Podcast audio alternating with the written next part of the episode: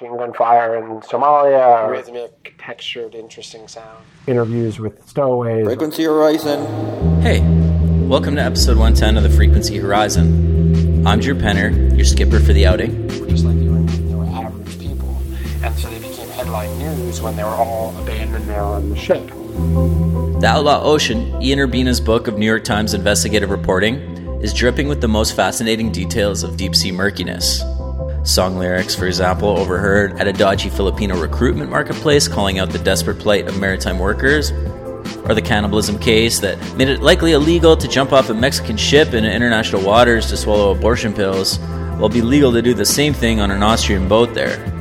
And how US prohibition had the unintended consequence of launching the flag at convenience system where vessel owners seek the lowest common regulatory denominator. The Outlaw Ocean is arguably the most thorough account to date of the seedy side of ocean life, and perhaps the only thing more surprising than discovering someone's cracked the code on the high seas underworld is finding out the same guy just dropped an overwhelming body of ambient, dubstep, drum and bass, and house music as part of the same endeavor. The Outlaw Ocean Project is an incredible milestone in modern journalism and audio production. So we're dedicating the entirety of episode 110 of the Frequency Horizon to playing tracks by its myriad musical participants, exploring the themes brought up in the New York Times best-selling book, and chatting with Urbina himself about how he managed to steer his ship towards breathtaking musical handiwork. We've got tracks by Tinlicker, Truth, D-Day 1 on the way, and before we're through, we'll reconnect with the previous Frequency Horizon guest who headed to work at sea for the first time, and we'll catch up with another still dealing with the fallout of a maritime tragedy. So grab your galoshes and pirate bandanas, or your reporter's notebook if you prefer, because we're about to set sail.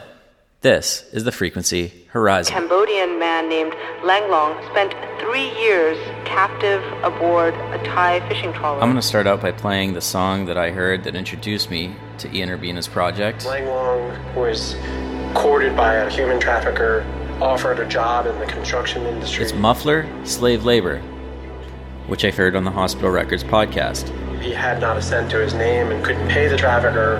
Now he had a debt, and that trafficker sold Langlong to a fishing boat captain, and off they went. And this is where you start to see the delicate mix of journalism, original composition, and sound design all being woven together for a larger aim. Because Langlong had attempted to escape at one point, he was subsequently shackled by the neck whenever he wasn't working. That shackling is what got noticed by a supply vessel that serviced one of these fishing boats.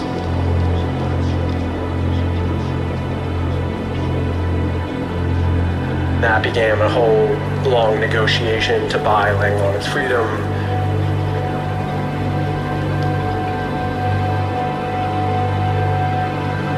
The next couple years, I sort of tracked him as Langlong attempted to put his life back together.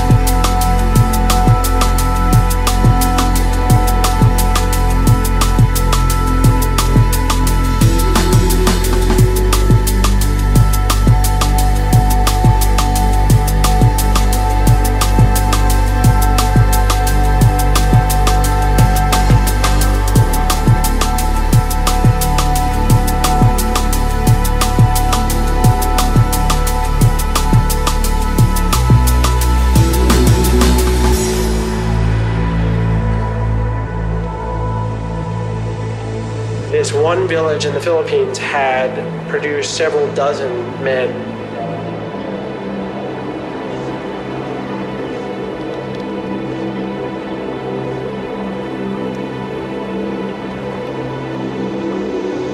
These guys went to Singapore. Then, when they got to Singapore, they were locked in an apartment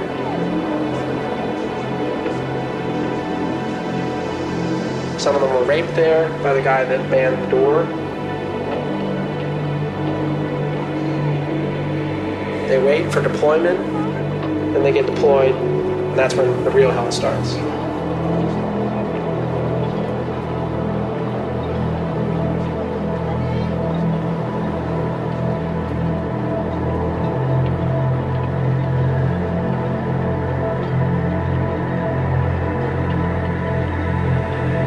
it's it's how most of them die. Either they try to escape and they can't swim,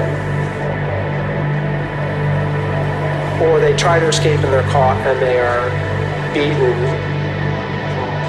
Often they're not killed from the beating; they're killed from the infection from the beating, and infection kills a lot of these guys.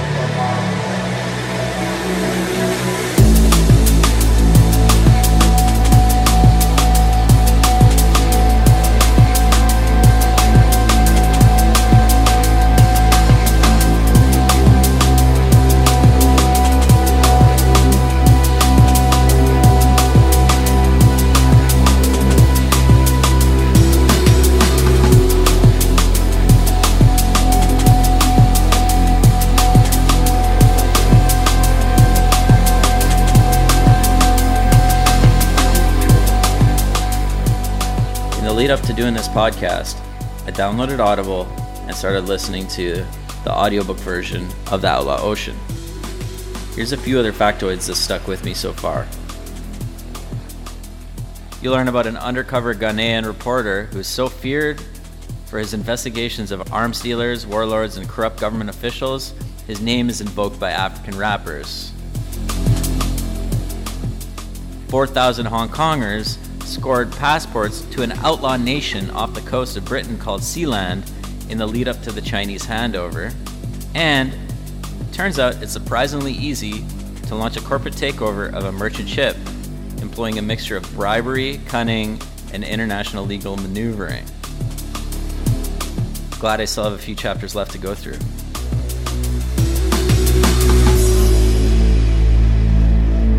Alright, that was Muffler, Slave Labor.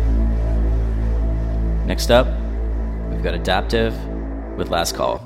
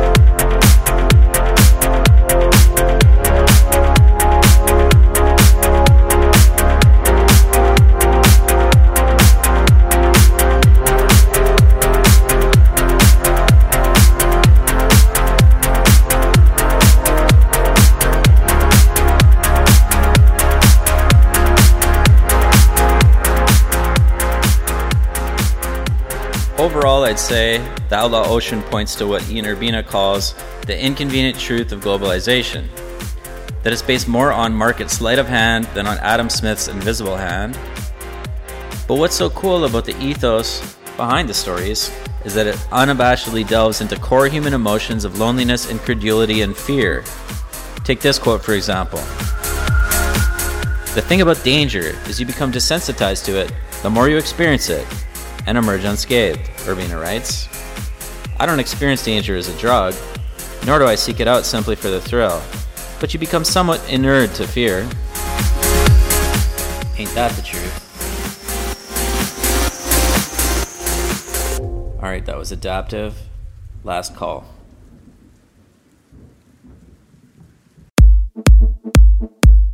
Next up, we got Berlin based Aka Aka with Rainbow Warriors, which refers to the Greenpeace ships that are pretty well known for launching high stakes maneuvers to raise awareness about environmental issues.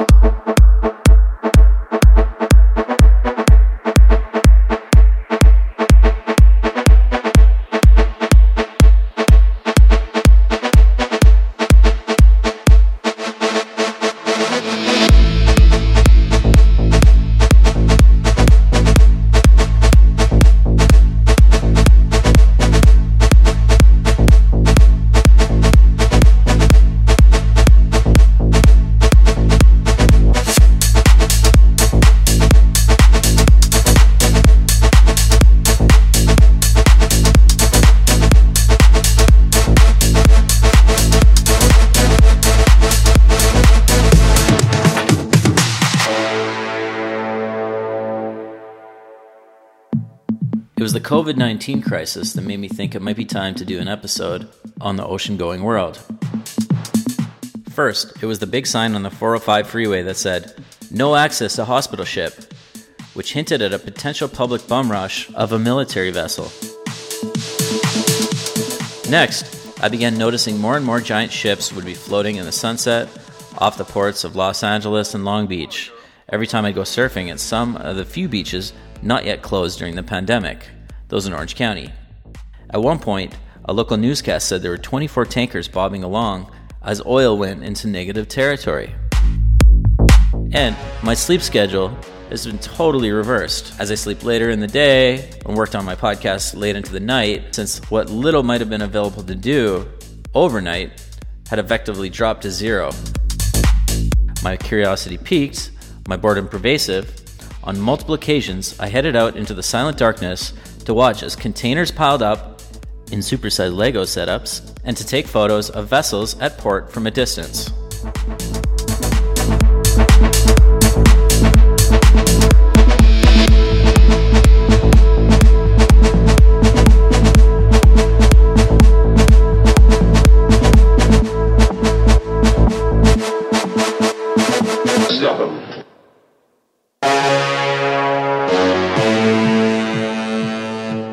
By the way, I've been wanting to do a story about the Sea Shepherd environmental activists ever since one of their ilk started following me on Twitter a while back. Shout out to Harry Milkman, a volunteer Sea Shepherd crew member from Vermont. When I listened to the first chapter of Urbina's audiobook, where he joins the Sea Shepherd peeps during the longest boat chase in history, I figured doing a whole episode on the Outlaw Ocean Project would be a cool way to tackle these issues indirectly. But let's get back to the more Greenpeace samples we got going on in the background right now. How about?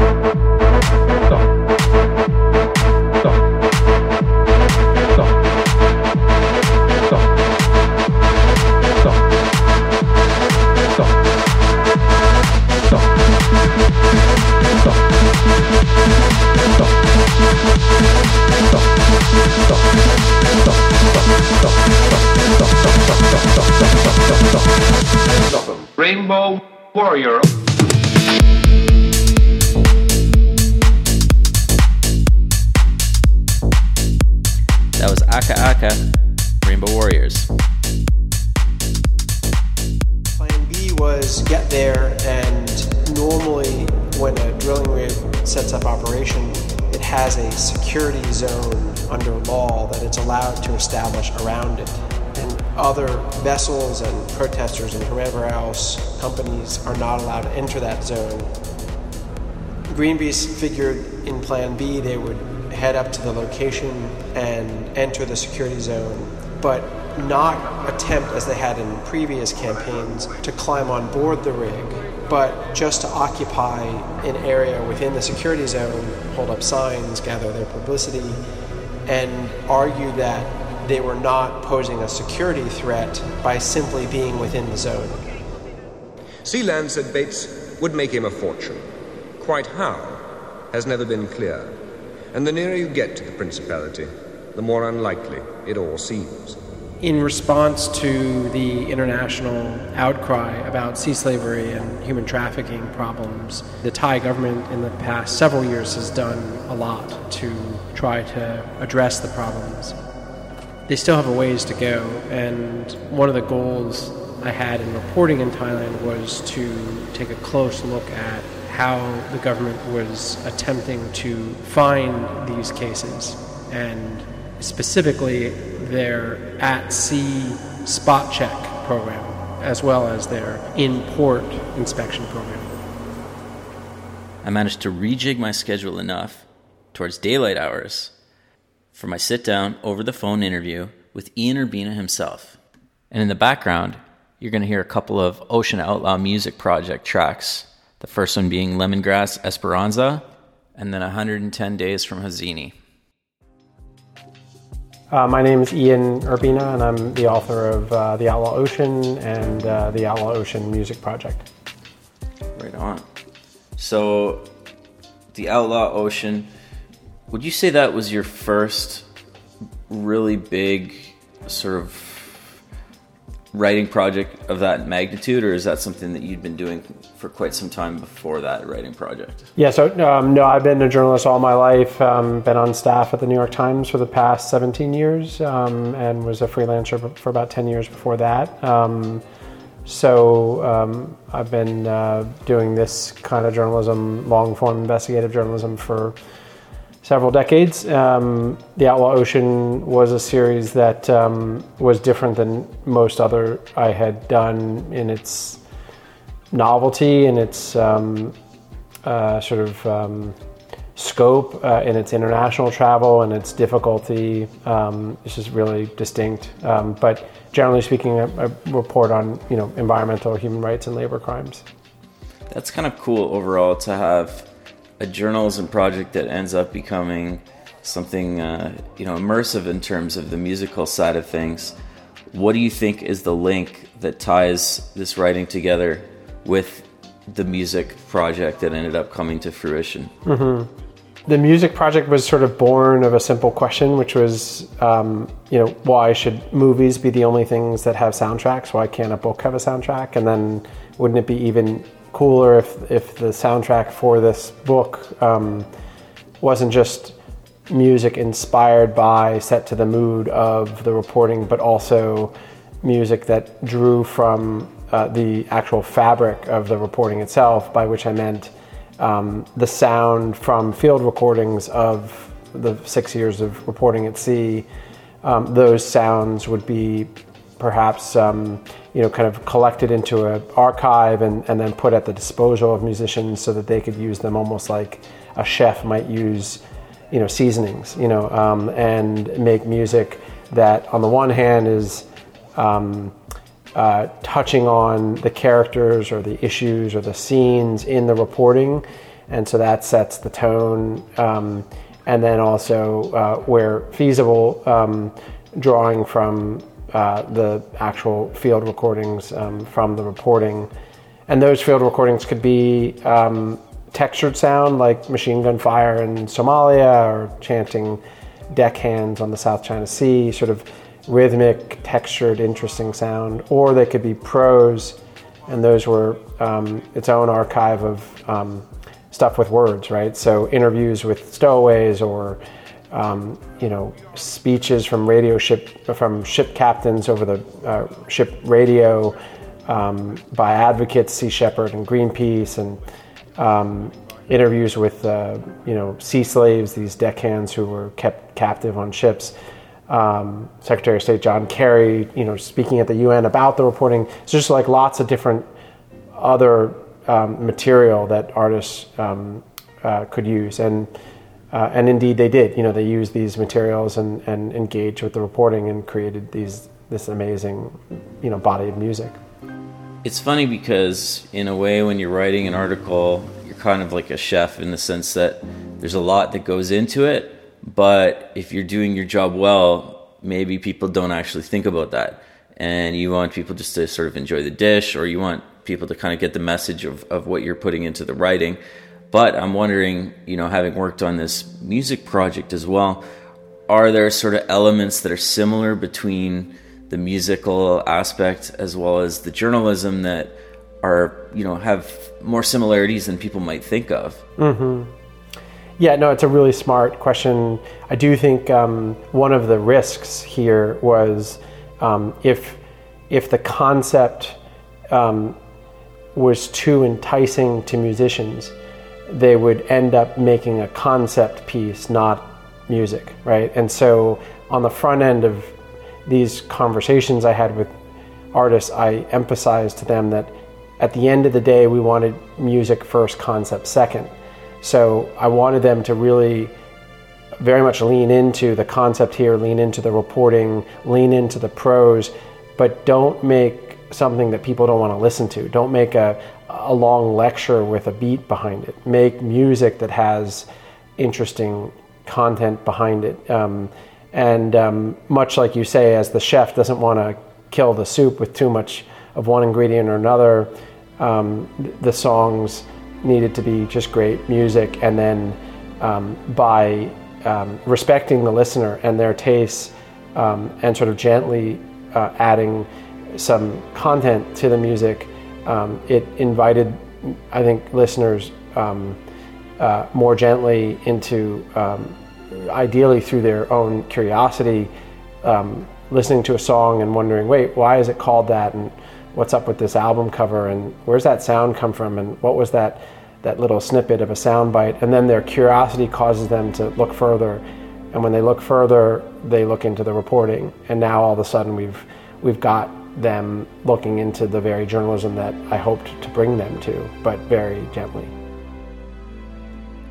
So, we're going to look into a bit more of that music that was spun out of this journalistic work because there's a lot to get to. And throughout this whole two hour podcast, that's even just scratching the surface.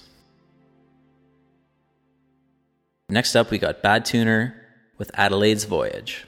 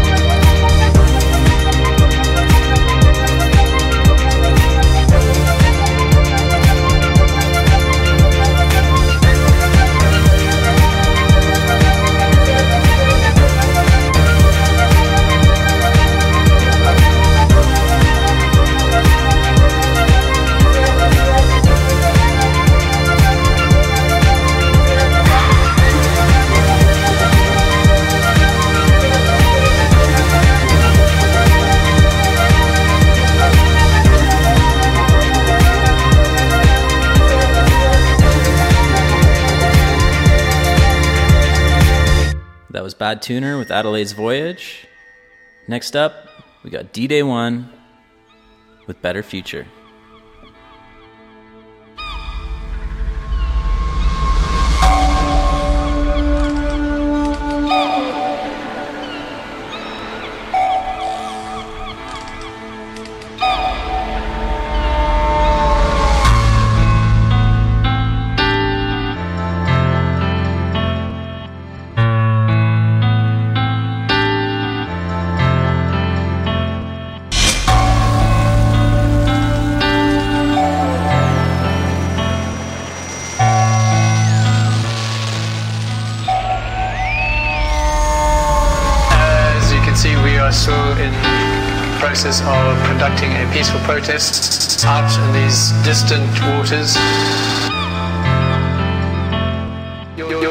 Operation needs to be stopped. It's not safe for the planet. At a time when the Earth can least afford to emit more CO2 and affect climate change.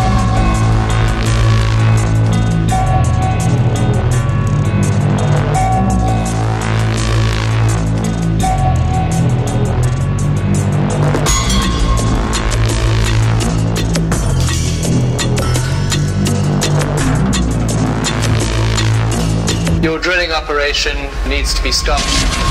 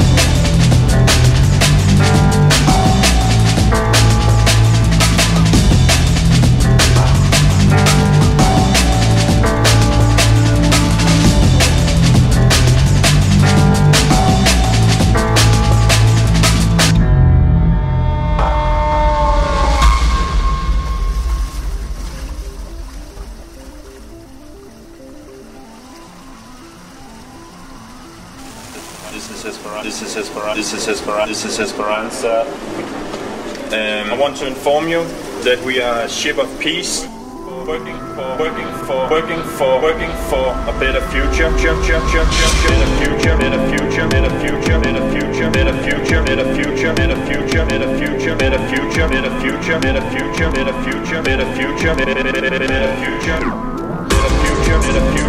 future, is a future, mid of future, is a future, mid a future, is a future, mid a future, mid of future, mid a future, is a future, mid a future in a future,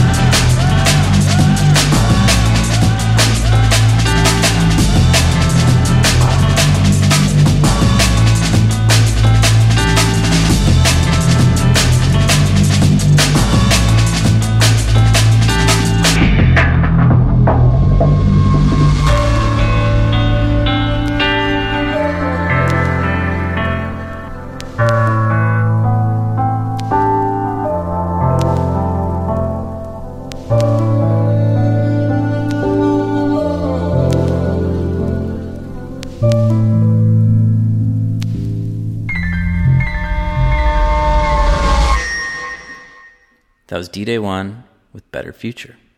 All this talk of oceanic pursuits made me think about interesting pictures that have been flitting across my Facebook timeline recently, shared by previous Frequency Horizon contributor Bernardo de la Torre.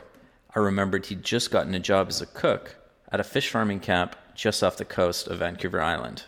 So I figured I'd reach out to him to see what it was like and to give you guys a sense of what working on the ocean is all about. And we're going to do it to the sounds of DJ Taj Rashid, Wild Ocean, because chill step is life. Hello, my name is Bernardo de la Torre, and I'm making an audio clip for Frequency Horizon. So I got a hold of these wonderful people. I didn't know anything about it. It was um, my wife's ex that got me this work. He told me to see these people as my children and feed them in the kitchen. So I thought it was a good idea. So I took the job and just grab a bunch of knives, took some chutney and some yerba mate, which is uh, an Argentinian tea, and went to work. So Diversify Marine, it's a manpower company that provides mainly workforce for the salmon farm industry mainly. I was cooking meals for 20 to 30 people, breakfast, lunch, dinner, and an extra meal in the middle of the night. The scenery is amazing. It's um full of uh, wildlife from crows to seagulls to sea lions, um, salmon, wild salmon, uh, all kinds of birds and all kinds of um, different uh, fauna and flora too. I mean, there's lots of uh, forestry and it's amazing. It's it's just it's just a really really empowering um, place to be. There's also like the boat that we're staying that we were staying in. It was 62 years old. Uh, it was initialized as a government boat, but it was super old and um, like custom made, and it was uh, like a really old school experience to stay in this like big boat with um, 20 rooms, and um, there's all kinds of uh, like legendary ghost stories about it, and um, it's really nice to stay in these like legendary boats, I guess. Wow. Bernie had an amazing time out there, just offshore.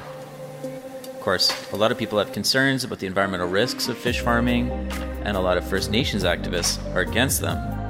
But it sounds like Bernie got to work for a pretty reputable outfit in Canadian waters. That's a far cry from the ridiculous abuses chronicled in the Outlaw Ocean, which describes the banality of life without contact with loved ones, poor medical treatment for injured fishermen, and the endless cycle of debt. But we'll get to that later. For now, let's play a track Bernie was inspired to write with a coworker while out there contemplating the beauty of the ocean. This is Tristan and Bernie, Fish Farm Gold River.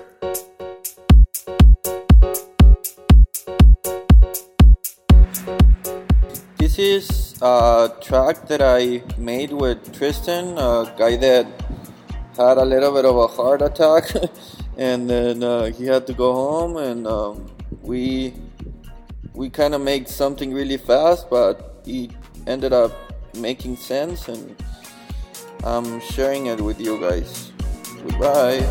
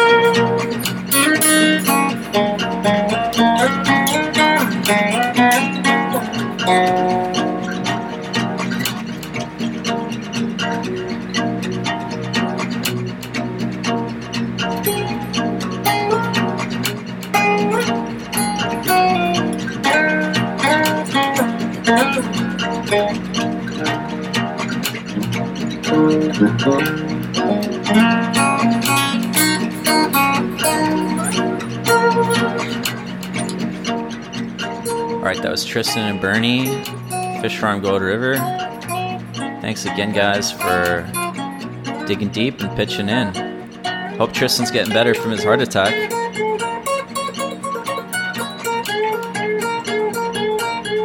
Let's turn our gaze back to the outlaw ocean. Rain or shine shifts can run 18 to 20 hours. At night, the crew cast their nets. When the small silverfish they target, mostly jack mackerel and herring, were more reflective and easier to spot in darker waters. During the day, when the sun was high, temperatures topped 100 degrees Fahrenheit, but they worked nonstop. Drinking water was tightly rationed. Most countertops were crawling with roaches. The toilet was a removable wooden floorboard on the deck. At night, vermin cleaned the boys' unwashed plates. The ship's mangy dog barely lifted her head when rats, which roamed on the board like carefree city squirrels, ate from her bowl. I thought it was pretty cool. I got a chance to tell Ian about how I feel like the music that he's helped to create and put out into the world can in turn help the musical purveyors communicate a message that might not be so easy to do in the current environment. I know for sure I heard that Muffler song on the Hospital Records podcast. I feel like I heard it somewhere else too, like maybe Bass Drive or something. But regardless, the work's getting out there. The song that I actually heard that uh, brought me to reaching out to you was Muffler Slave Labor. And the reason that it kind of struck me, besides just the beauty of the piece, originally and even the story behind it was not just oh they're they're putting this in there because it you know it's something that is interesting or different but there was something within this that I felt spoke to the core mission and I was just curious to know if there was something that you were trying to do when either reaching out to these artists or whatever in order to make sure that the ultimate product the music product spoke in the language that was very relevant to those genres of music as well as just being a vehicle for the stories. Yeah i mean i kind of had a range of broad ambitions here. Um, and the ambitions of the project were um, not genre specific. Um, so, one ambition was an experiment in translation. And by that I mean um, translating from the explicit writing of, you know, kind of nonfiction journalism, you know, um, into this other medium that is musical. And working with the storytellers that are musicians um, and handing the content over to them so they could um, you know do their thing with with my original reporting. And i just wanted to sort of try the collaboration of that translation and see how it went you know see what they came up with. Um, the, the other experiment was almost a, a tactical one that relates to the business of journalism. Um, I do think the New York Times is a great, incredible venue and um, it reaches a huge audience. Um, but I, I, wanted, you know, I have a 16 year old son and he doesn't read the New York Times, but he consumes a lot of news and he consumes a massive amount of um, music. And, you know, I just thought, how do I get, you know, my reporting to, um, his demographic? And then how do I get my reporting to um, folks in India, China, Sri Lanka, you know? Um, um, and I thought, what, what if both of those things might be achieved by um, going through other channels? And what if we were to commandeer Spotify and Pandora and find a creative way into those platforms where we could grab at those, the attention of those consumers. And so that was the other experiment here was um, taking journalism to other places, to other listeners, and entering those listeners, you know, rather than through their eyes, through their ears. And you know, so that that was the other experiment. And then you know, the genre specific question you ask is, um, you know, electronic EDM, trance. You know, th- these forms of music are where we started. We're now, you know, working on albums that are classical and jazz and hip hop and um, uh, but we started with electronic partially because that demographic of musician sort of got it. You know, they're used to using found sound. They're used to, you know, mixing really weird ingredients. They're used to doing it all on their own at their computer. Um, and so for that reason, it seemed like the, the logical place to start with the experiment. And what has it taught you so far? What have you learned? I mean, does it work, or are there some things that work better than others? I mean, I think a lot of journalists are probably asking themselves these questions right now. Maybe not a lot of them have done it. Um, are there obstacles that you have found that you weren't expecting, and are there certain things that have translated better story wise than others? Yeah, I mean, I, the lessons learned are somewhat in the weeds. Um, it's what have I found? Um, the music industry is a complicated terrain and it takes a you know a steep learning curve to figure out how you um, uh, get the music from just that MP4 file out to the audience and sort of the whole way that um, music gets digital music you know gets consumed is really intricate. And then even once you get it onto these platforms um, figuring out how to access the playlisting, you know, realm and all, all that stuff. I've learned a lot about um, those challenges. Um, I think we're doing pretty darn well, but um, that was a steep learning curve. Um, I've found I, I, was somewhat surprised by um, the genres that we've gotten very little traction with. Like jazz has been really, really tough to break into. Whereas classical was not as difficult um, once I realized that I shouldn't be going, I should really focus on individual um, instrumentalists like solo pianists and solo violinists. Um, we were running into a problem with approaching artists who only played in orchestras, and the economics of getting that many people together just doesn't work. And so, just little things like that um, from a model perspective. Um, electronic, uh, you know, was in some ways um, uh, the most accessible for the reasons I cited. Um, and um, yeah, I mean, I think uh, we're still learning a lot about how you make this next move from getting the music in large quantities onto these platforms and getting attention to them to um, then translating, you know, kind of converting that access into other forms of access. So Spotify and Pandora are now are just now sort of saying, "Hey, we see you having something that we want, which is journalism, storytelling, and video. You know, we've got a lot of audio, but we don't have great imagery, great things to look at, and stories. And so, each of those venues, Pandora and Spotify." Um, who, who wouldn't give me the time of day on the front end now are like, oh, we get it, we love it, and we want to offer you these special um, sort of plat- spaces on our platform where you can start putting video. And that's exactly what I dreamed would happen because once we get there, then we can actually start pushing some real journalistic content. So, um, you know, it, we're learning every day as to sort of how to navigate the strange land that is the music field. Probably a lot of you guys can relate to that, hey? Simply put, the music business is a complicated space, particularly when you're trying to get a very, very important message across. In the background, besides the muffler reprise, we had Hazini with Crash Zone and Kettle with Lawless Place. Next up, out of Moscow, Russia, we've got Fraunhofer Diffraction, The Sense of Urgency.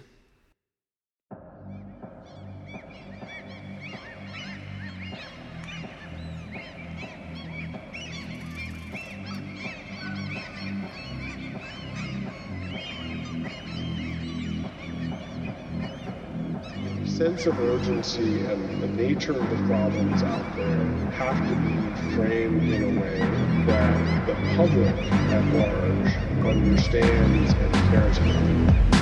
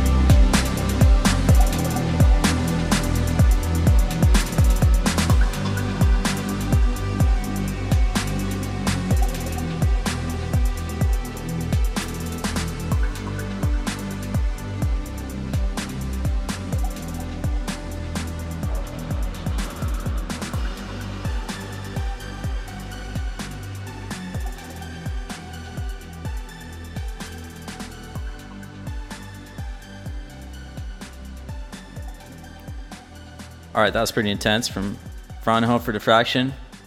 It was the sense of urgency. I hope you guys have a chance to catch your breath there for a second because the next one's pretty upbeat. It's PD Mac, Peaceful Protest. protest. As you can see, we are still in the process of conducting a peaceful protest. Peaceful protest. Peaceful protest. Protest. Peaceful protest.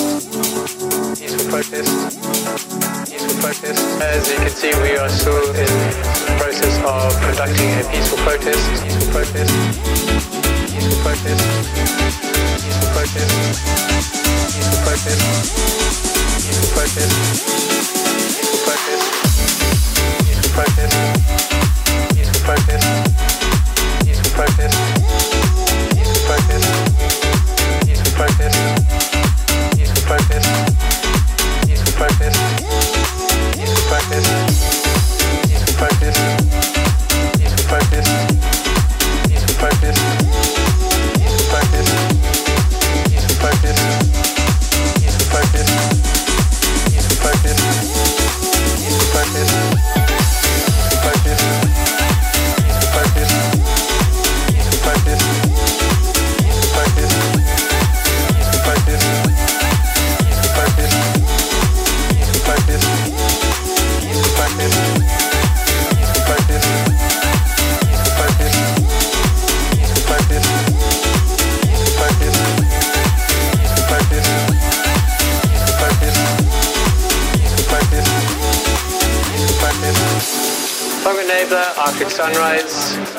As you can see, we are still in the process of conducting a peaceful protest here out in these distant waters far from the coast where we believe that oil extraction needs to be stopped.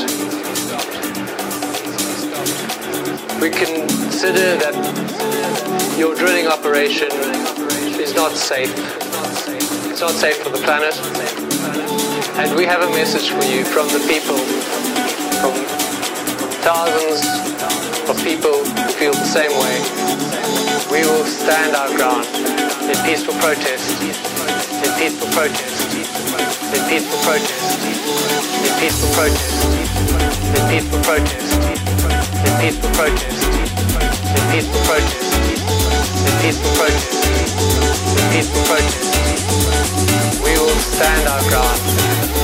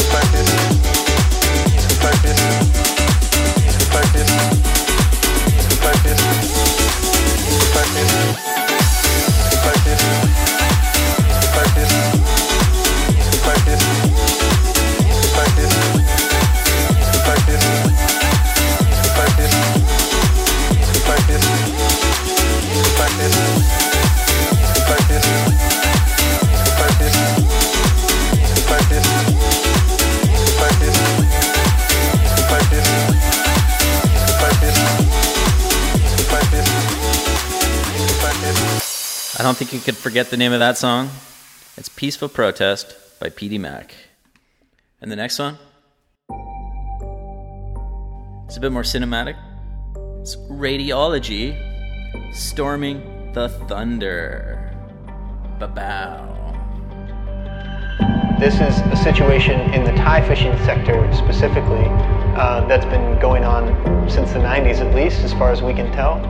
Um, it has involved the complicity and, in some cases, the direct involvement of Thai officials.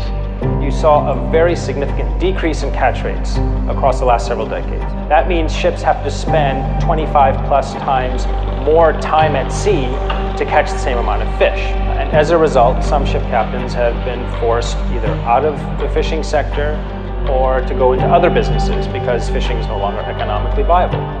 Not know when it's going to end, to also not know for sure what will happen with this vessel when it finally does go to port.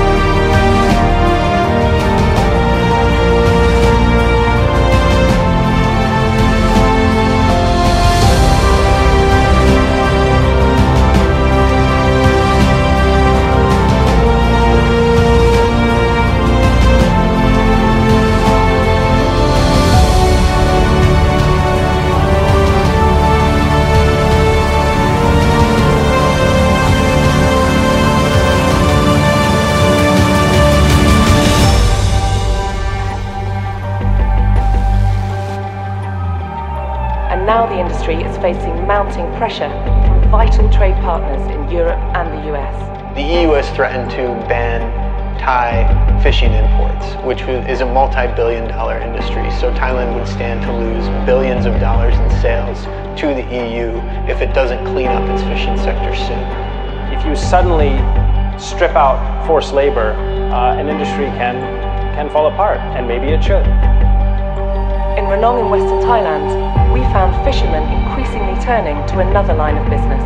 Boat owners told us that they are converting their boats to carry people instead of fish. He says he knows of at least 10 local boats who are transporting around 12,000 Rohingya migrants a month. These 12,000 migrants could generate up to $24 million in ransom payments. As boat owners become more involved with the traffickers' operations, survivors say there has been a grim evolution in this trade of people. As their jungle camps are shut down, trafficking syndicates are reportedly taking their operations offshore to cargo ships acting as holding pens for thousands of Rohingyas, facilitated by Thai fishing boats.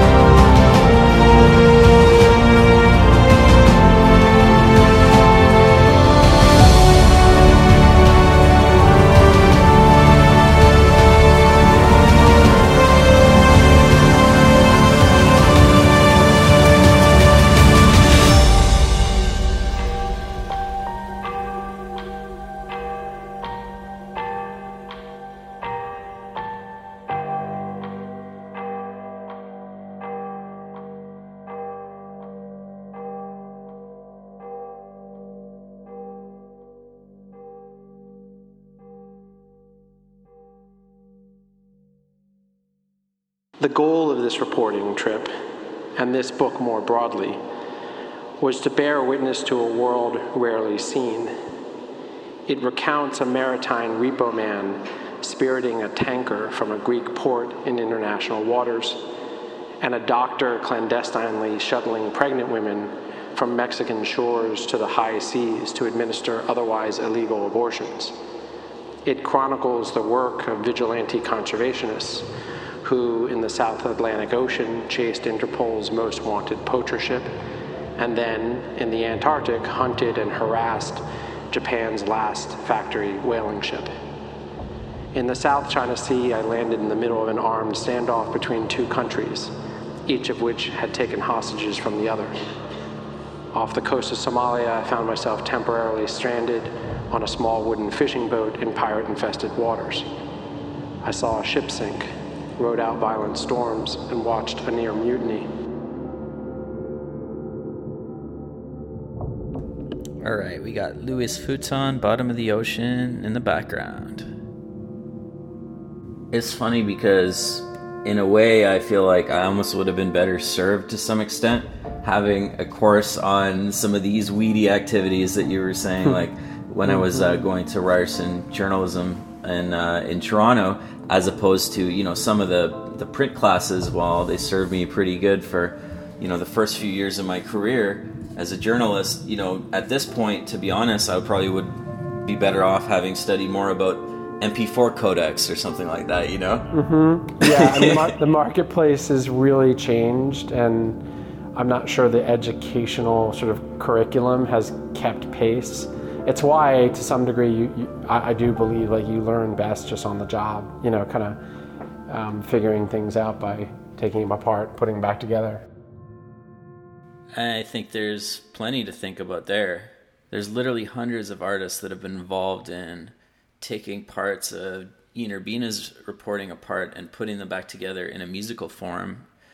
And I'm itching to play you my favorite track so far that I've come across. It's another one from Muffler. It's called Slow Motion Slaughter. Check it out.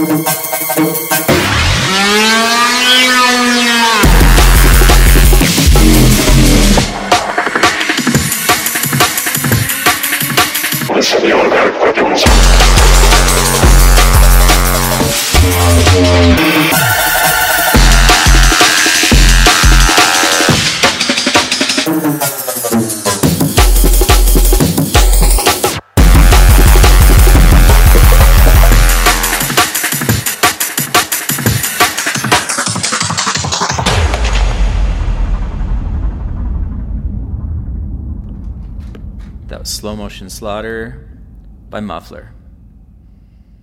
But let's dial it back a bit. Play Shanti People, Protection, for a little down tempo break.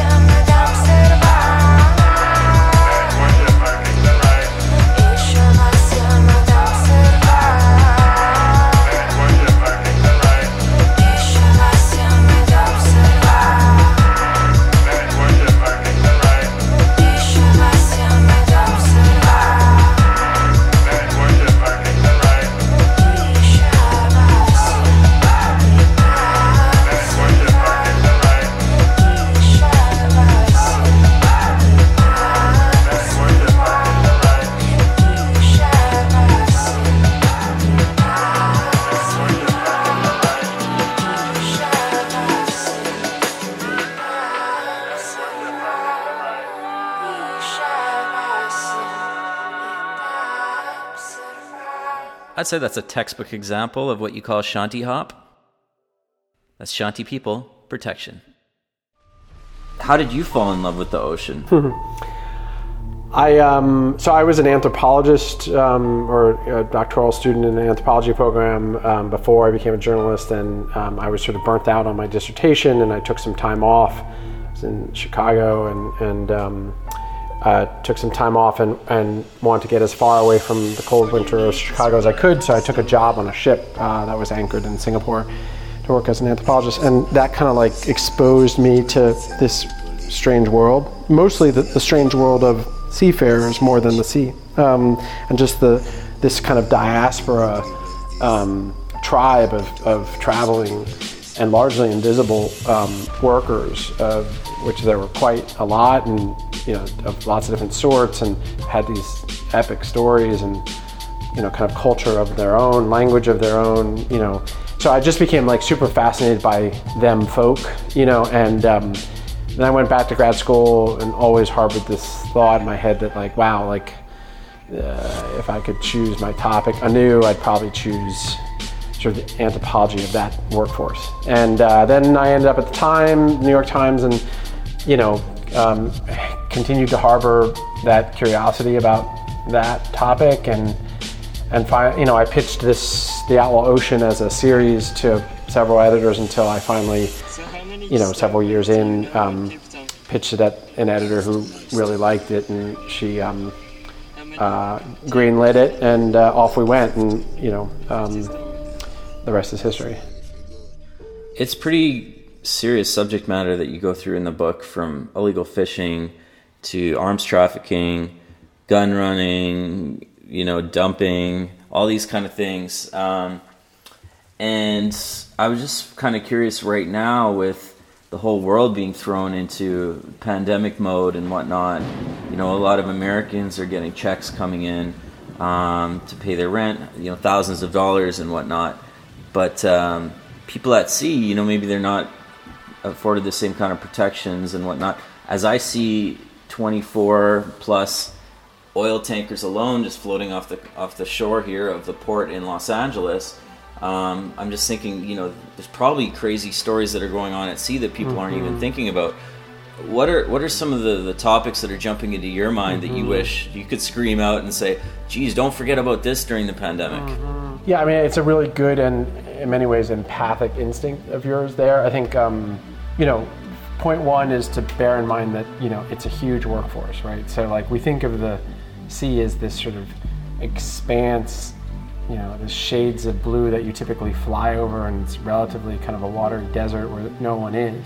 But um, 56 million people work out there, you know, and 90% of the products we consume comes by way of the ocean. And so, first, it's important, I think, like to bear in mind that we're talking about a lot of people that you are distinctly invisible. A lot of them are trafficked. A lot of them are migrant workers. A lot of them are undocumented, um, and they're out in this space, um, namely the international waters of you know high seas, where government sort of jurisdiction is murky at best, um, if it exists at all. So, so it's it's really I think important to just like get your head around the notion of the workforce on the frontier and then like to put it in pando- pandemic mode i mean there's one specific category of concern that the book touches on um, one problem in particular that rarely gets discussed, but it's pretty um, widespread, and that is the abandonment of seafarers. And that's um, this situation where you know um, a ship, you know, uh,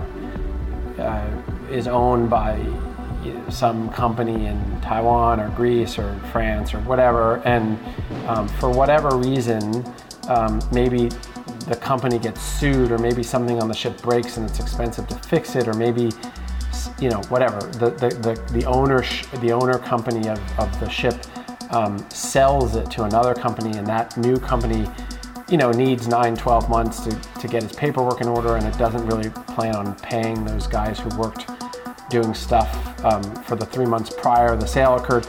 For lots of complicated reasons, um, these ships sometimes are cut loose overnight, and literally the the captain on the ship who typically is calling um, back to headquarters to find out where they're headed next and what they're supposed to be doing and what they should do about a certain situation that's emerged, something's broken, or they're being held in port or whatever, um, suddenly those calls aren't answered. They, no one will pick up the phone, and they're stuck, and they don't have the fuel to, to like go to their next port or get home, and they don't have the papers, you know, the immigration papers to go to the nearest port and, and get off the boat, right? They're not legally allowed to be in that country. So they're really stuck, you know, and um, this is not an unusual problem and, you know, really desperate um, kind of human tragedies unfold in slow motion where this is a very male, male workforce. So these guys, you know, sometimes five, sometimes 50, you know, will be on a ship and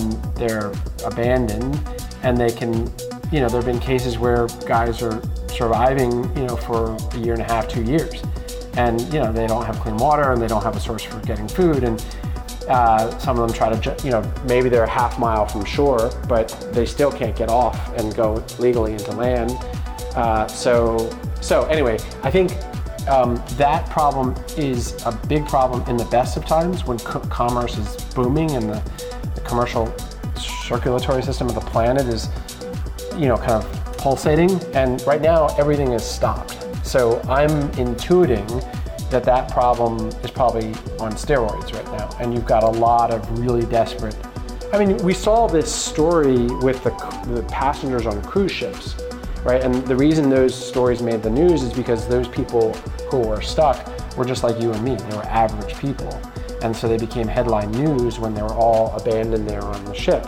But the truth is, like that sort of abandonment has been happening to these workers for a long time, and I bet you it's going on a lot right now. I've, I've, i know it is because I've, I've gotten emails from some such folk. Actually, there's a piece that I got a heads up on about one such situation that I passed on to the Times, and there's a story apparently coming out this weekend about them. But that's a cruise ship. But I'm really talking about the the merchant marine vessels, the container ships, the tankers, the freighters, and, and then you know the larger fishing vessels too. That's where these guys um, more typically are.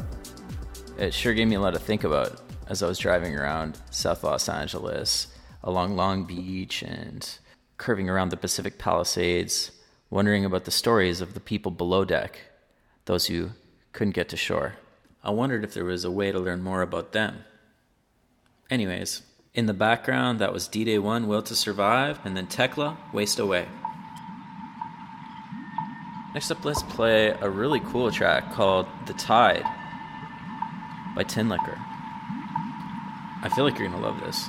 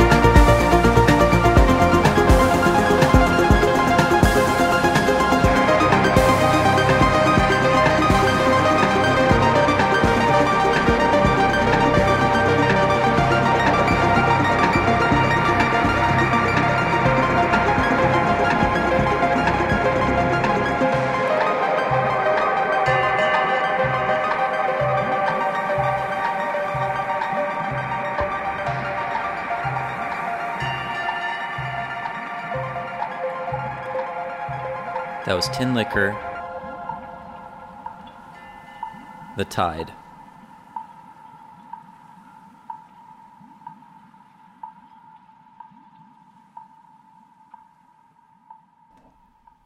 This next one was a particularly standout track to me. It starts off innocently enough, and it doesn't try to be too bombastic or anything like that.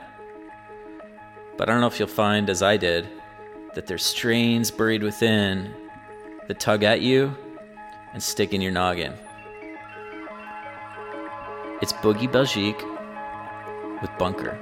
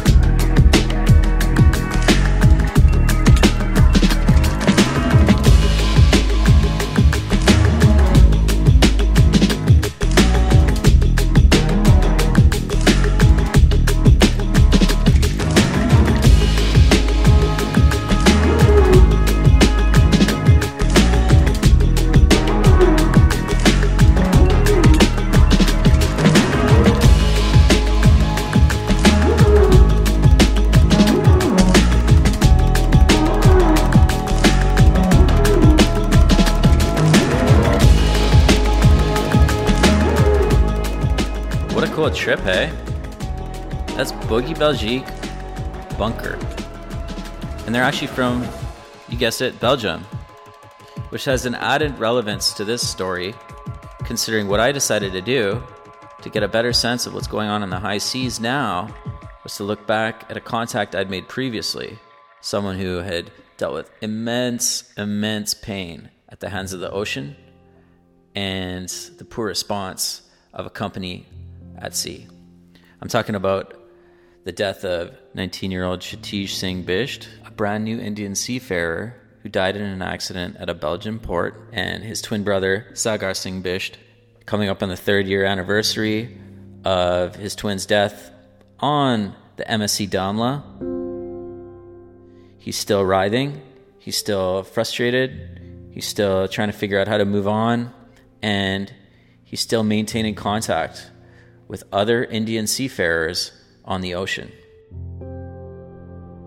I reached him kind of near the Himalayas in his new home. We're listening to Subsets of Void in the background. Hey, Sagar. Hi, Drew. How are you? I'm doing good. How are you doing, man? I'm great. I'm great. I'll just turn off my video so that we have maximum input to our audio.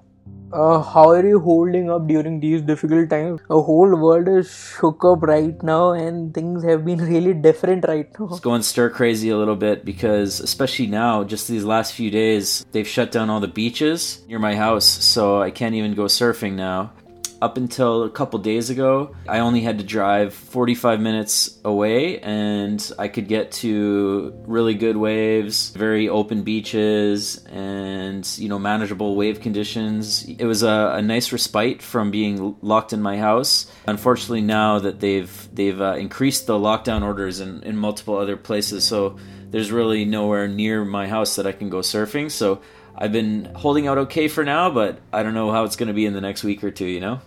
great for you. Uh, we have been under a strict lockdown since last 45 days or so and especially in india everything was closed. Even uh, we were uh, just given time for grocery shopping uh, from morning 7 to 11 and rest all day all things were under lockdown. Nobody was allowed to roam on the streets or go outside for a stroll.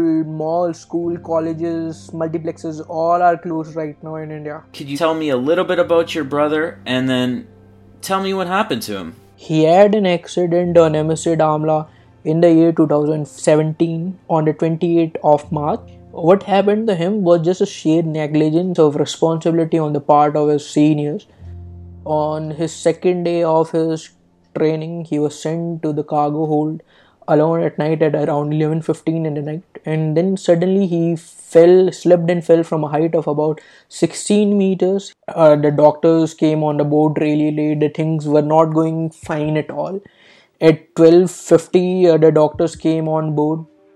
At 105 they declared him brain dead and at 110 they declared him dead finally. And about 10 days of fighting with the government with the company we finally received his body in India at our home on 6th of April 2017. Talking on the part of the government, not much help was given until we talked to someone in the ministry. Sushma Swaraj, the Ministry of External, the Minister of External Affairs of India, the she helped us a lot at that time.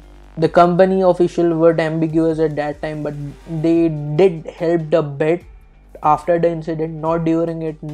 And they certainly people in the company few people in the company not all of them but few people they did not have basic human decency. There were a lot of posts about my brother how things should have been different how people should not take human life so irresponsibly. A novice like him should not have been sent in the cargo hold all alone it has been three years now, and it's still difficult for me and my family. For me, my complete life changed, my uh, the well-being of my family changed. My mom still cries. There are times she still gets emotional. My father, he gets emotional. The home does not feel like home anymore. Sometimes I do just want to go away from the home and far away as possible because it does not feel like home the festivities, the celebration, they don't feel good anymore. But yeah, I'm trying my best. I'm t- trying to get over with it, pushing myself towards more and more time to work.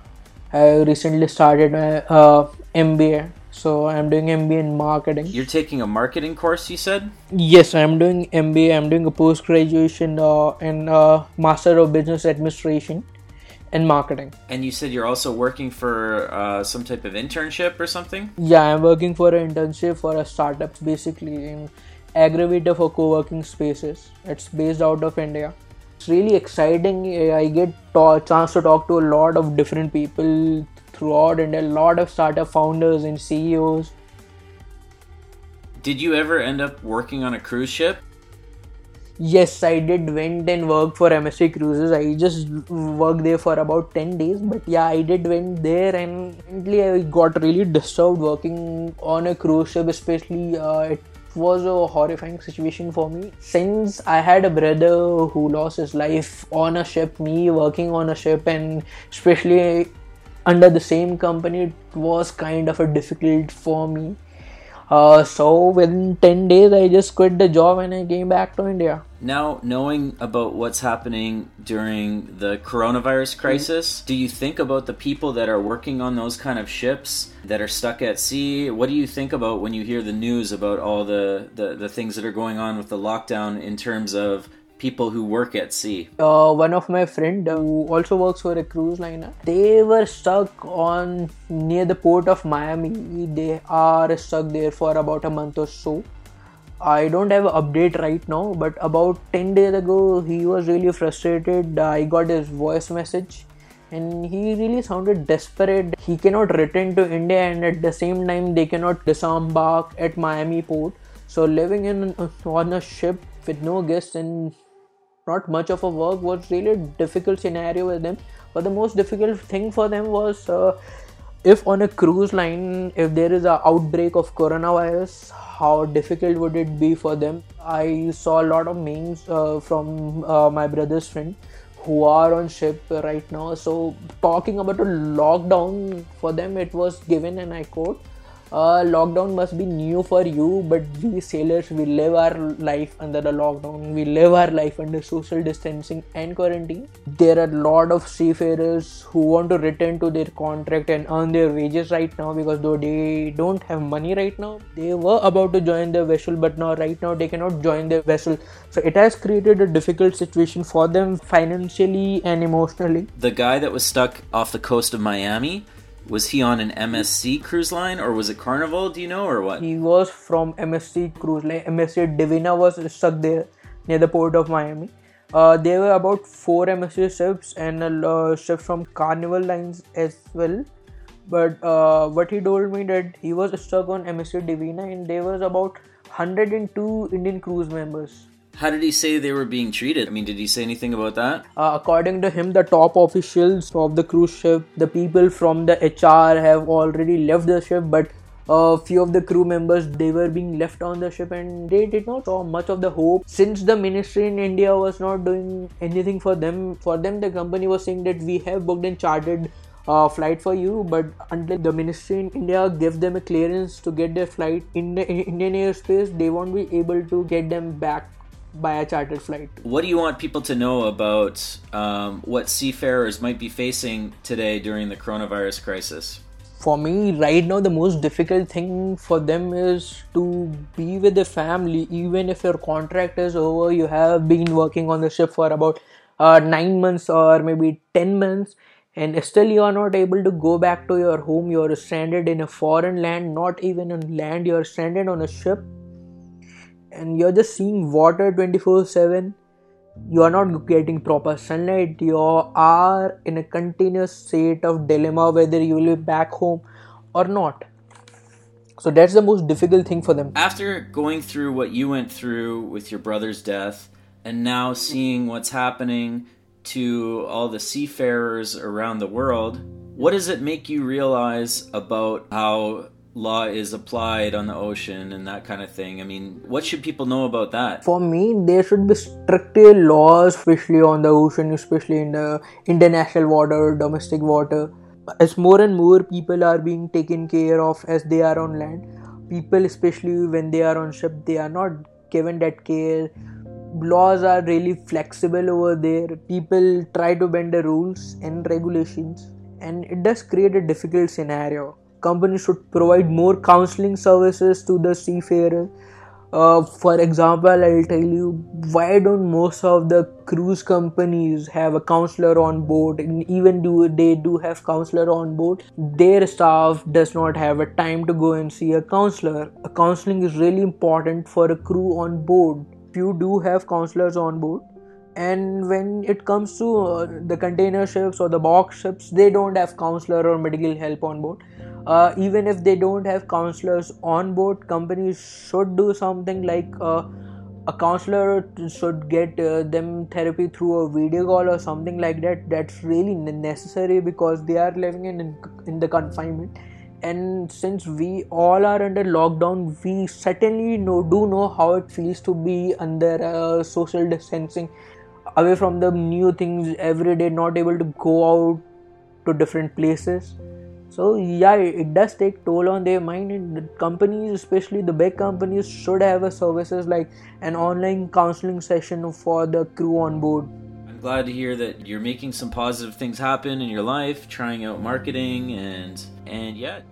To make an appeal to all be safe at home. You'll get time to go out and live your life again. Thanks for doing this. Uh, let's talk soon okay? Okay bro. Take care. Super good to talk to that guy I wish him the best. By the way, that other track in there was Triphonic, and the song's also called Avoid. But next up, I'm going to play you guys a song that I wrote at the time I was investigating the death of Kshitij Singh Bisht. And it features a spoken word poem by the very talented Jamie Cowling. I just called it Shatish, which is K S H I T I J. Life lost too soon as waters reached ends and horizons, blackness peaked beyond waves touching metal stakes. Cutting, glistening, visions of movements, just as twins enlighten one another's dreams. A mother tells their stories. A father molds their love duly conditioned formulations, creating uniquely the emotion encompassing one's family. Life, precious gift. Meaning stems from doing precisely that, chasing confidently the directions you seek, the ones that make the most sense. The journey momentously beautiful, once profoundly noticed why as our homes reside within us, knowing through passings that we never, ever go away. The links you share with each other is severed not. In fact, when it feels ripped away or broken, proves only its strength. And that is exactly how it will continue to draw each of you closer in time. Now, then, before, and the future, trust in the peace and light of your hearts. Knowing how each memory is imprinted onto your energies throughout eternity, nothing will ever suck out or take that connection away.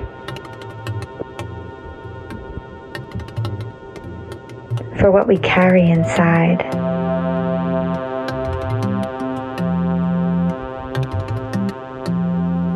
Is known.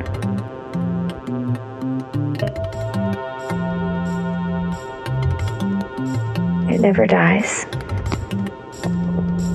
nor fades, it simply moves, cascadingly pouring life, existing connecting. Crescents of moonlit skydives intrinsically understood. Past the pain. Seeing you still, smiling, always. For free, you are. And protecting us now, you glide. Guiding the streams of our family back home. Carried with us throughout eternity.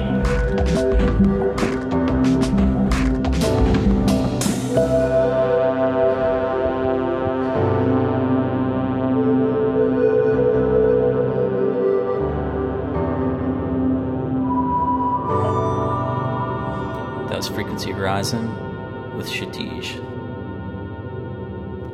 Continuing with the theme of voids, we've got a monster of a track here. From the illustrious, the one and only Truth. It's called simply Voids.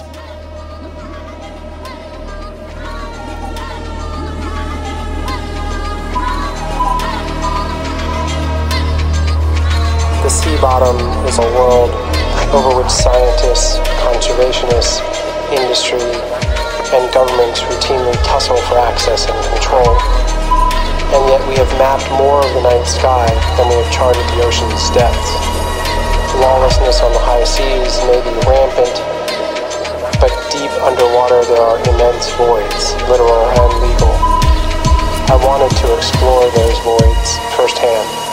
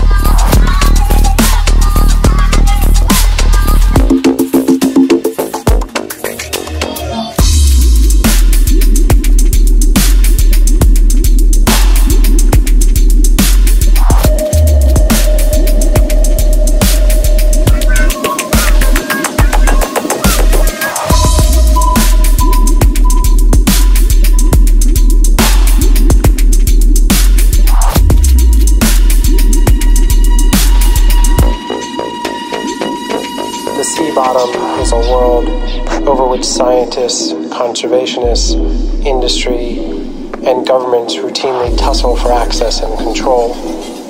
And yet we have mapped more of the night sky than we have charted the ocean's depths. Lawlessness on the high seas may be rampant, but deep underwater there are immense voids.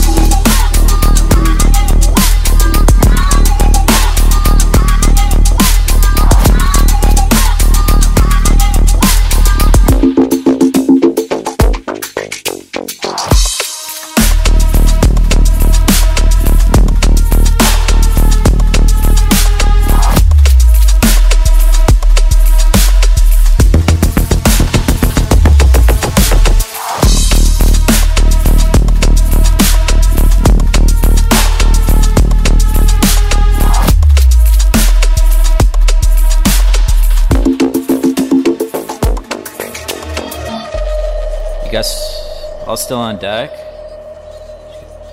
Hope you battered down the hatches. Whew. That was a good one. That was voids. Let's get back into my conversation with Mr. Urbina.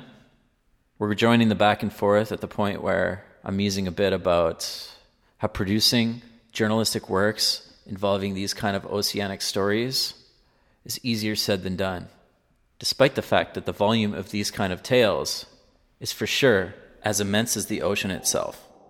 Yeah, when I've ever tried to do stories like that in the past, um, I don't know, It just it seems like it's a super untapped area, Mhm. but I'm always blown away by how little people seem to care. Mhm. It's not that they don't care, like they if you take the time to break it down for them, of Mhm. course they care Mhm.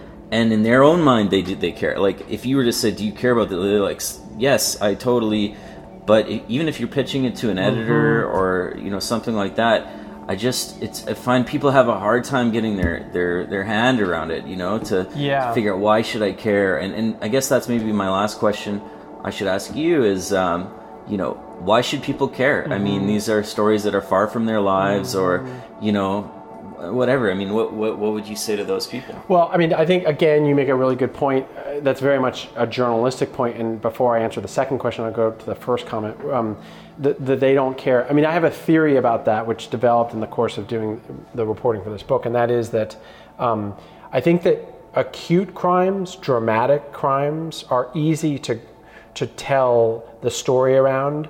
They have an immediate audience because they click, they're dramatic, they're in technicolor. Editors immediately get it. So, you know, we did a piece about, you know, this this murder of these guys that was caught on camera.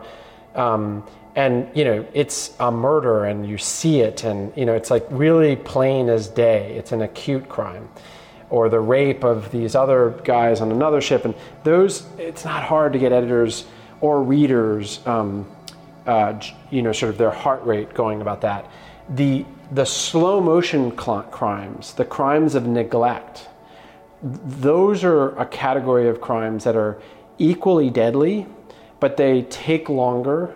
And those are the ones that are, as a category, harder to get you as a journalist. I think we're just saying it to get editors um, excited about and to get readers to care about.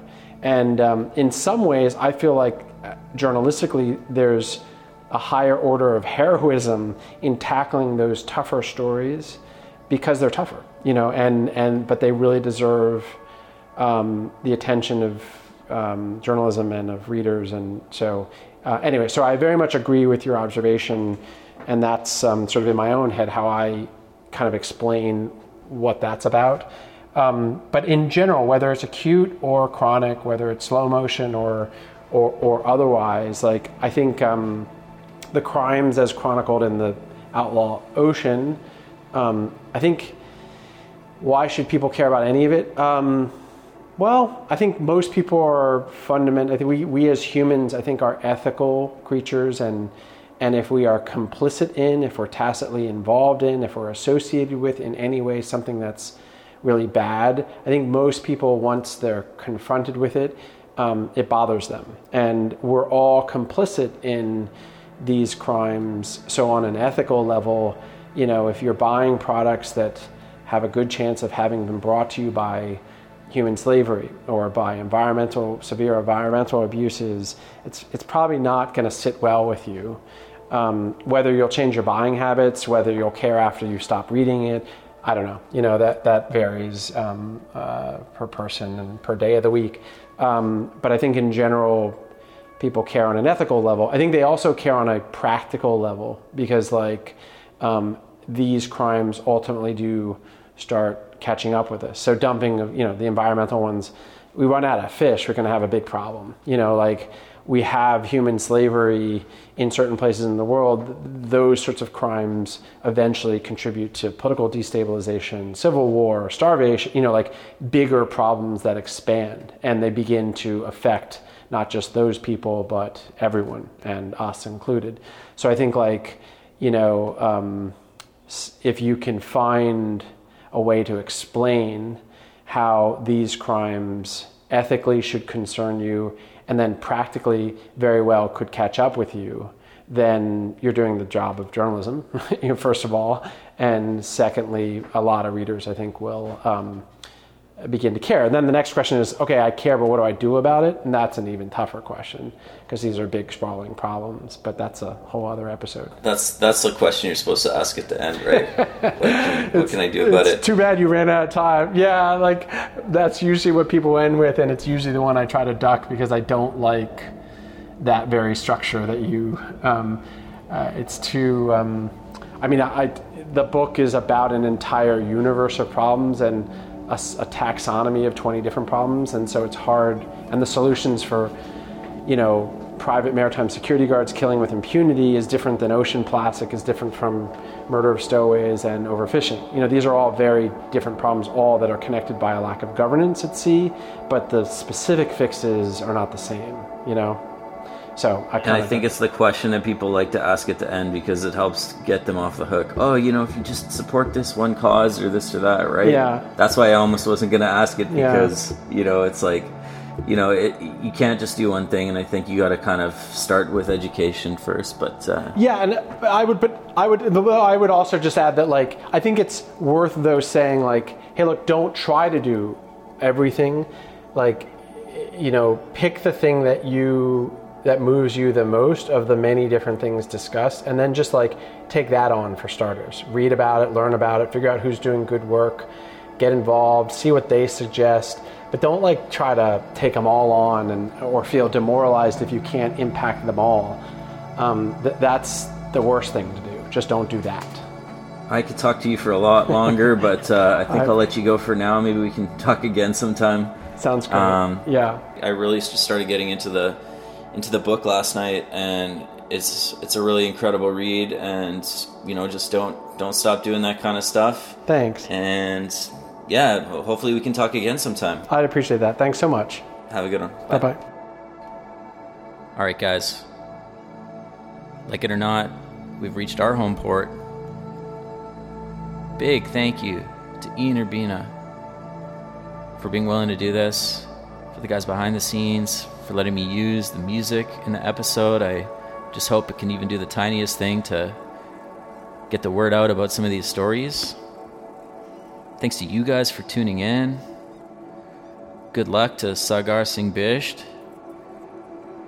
Marketing's a tough world as well, but it's a fun one if you can get your claws into it. Thanks to Bernardo de la Torre for sharing your story about what it was like to work at sea. But like stowaways to a grand ocean voyage, we're going to sneak a couple extra tracks in before we disembark. First up, that's going to be Jericho with the QO at the end, Empty Waves, and then we'll roll right into tyDi, small ty, capital DI, for the first time. We got a big format change to the show coming next week that is pretty exciting, and I don't want to jinx it, so I'm not going to tell you what it is yet. So stay tuned. But till then, peace. Empty waves, empty pools surround me, surround me. Trust me now, catch our fall. Surround